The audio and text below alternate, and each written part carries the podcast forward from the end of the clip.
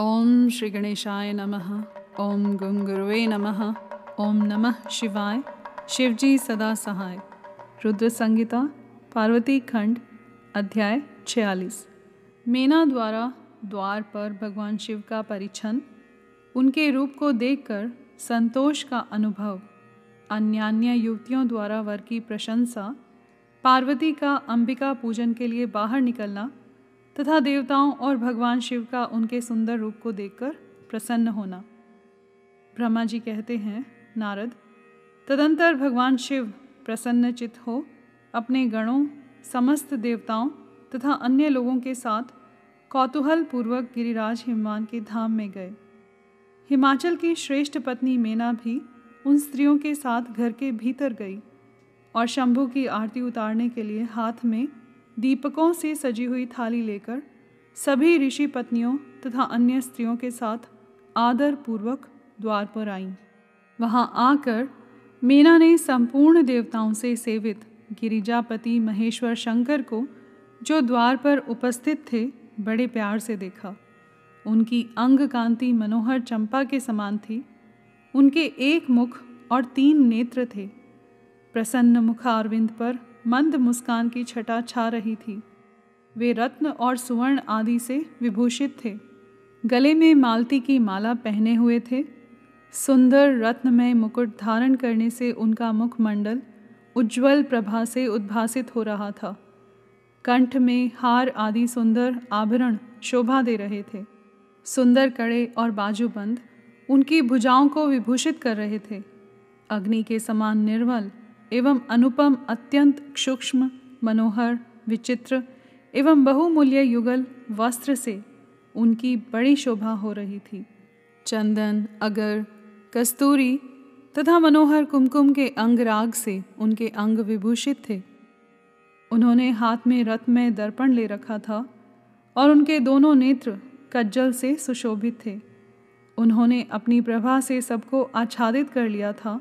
तथा वे अत्यंत मनोहर जान पड़ते थे। अत्यंत तरुण, परम सुंदर और आभरण भूषित अंगों से सुशोभित थे। कामिनियों को अत्यंत कमनीय प्रतीत होते थे। उनमें व्यग्रता का अभाव था। उनका मुखारविंद कोटि चंद्रमाओं से भी अधिक आह्लाददायक था। उनके श्री अंगों की छवि कोटि कामदेवों से भी अधिक मनोहारिणी थी।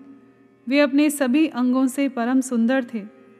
ऐसे सुंदर रूप वाले उत्कृष्ट देवता भगवान शिव को जा माता के रूप में अपने सामने खड़ा देख मीना की सारी शोक चिंता दूर हो गई।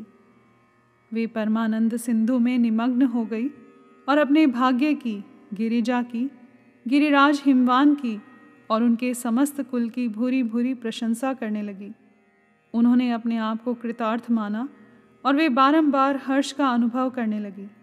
सती मेना का मुख प्रसन्नता से खिल उठा था। वे अपने दामाद की शोभा का सानंद अवलोकन करती हुई उनकी आरती उतारने लगी। गिरिजा की कही हुई बात को बारंबार याद करके मीना को बड़ा विस्मय हो रहा था। वे हर्षोत्फुल मुखारविंद से युक्त हो मन ही मन यो कहने लगी। पार्वती ने मुझसे पहले जैसा बताया था, उससे भी अधिक सौंदर्य मैं इन परमेश्वर शिव के अंगों में देख रही हूँ। महेश्वर का मनोहर लावण्य इस समय अवर्णनीय है। ऐसा सोचकर आश्चर्यचकित हुई मीना अपने घर के भीतर आई। वहाँ आई हुई युवतियों ने भी वर के मनोहर रूप की भूरी भूरी प्रशंसा की।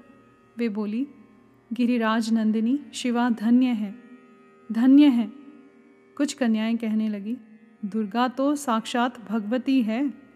कुछ दूसरी कन्याएँ महारानी मीना से बोली हमने तो कभी ऐसा वर नहीं देखा है और न कभी ध्यान में ही ऐसे वर का अवलोकन किया है।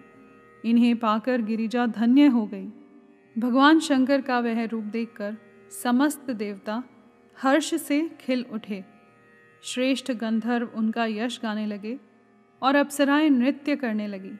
बाजा बजाने वाले लोग मधुर ध्वनि में अनेक प्रकार की कला दिखाते हुए आदरपूर्वक भांति भांति के बाजे बजा रहे थे। हिमाचल ने भी आनंदित होकर द्वारोचित मंगलाचार किया। समस्त नारियों के साथ मीना ने भी महान उत्सव मनाते हुए वर का परिछन किया। फिर वे प्रसन्नतापूर्वक घर में चली गई। इसके बाद भगवान शिव अपने गणों और देवताओं के साथ अपने को दिए गए स्थान, यानी जनवासे में चले गए। इसी बीच में गिरिराज के अंतपुर की स्त्रियाँ दुर्गा को साथ ले कुल देवी की पूजा के लिए बाहर निकली।